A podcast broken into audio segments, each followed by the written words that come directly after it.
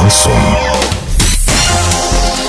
В студии с новостями Дарья Дмитриева. Здравствуйте. Спонсор выпуска ИП Халикова РМ. Строительный бум. Низкие цены всегда. Картина дня за 30 секунд. В Урске трамвай наехал на пенсионерку. Студентка ОГТИ стала вице-мисс на конкурсе «Мисс интеграция». Подробнее обо всем.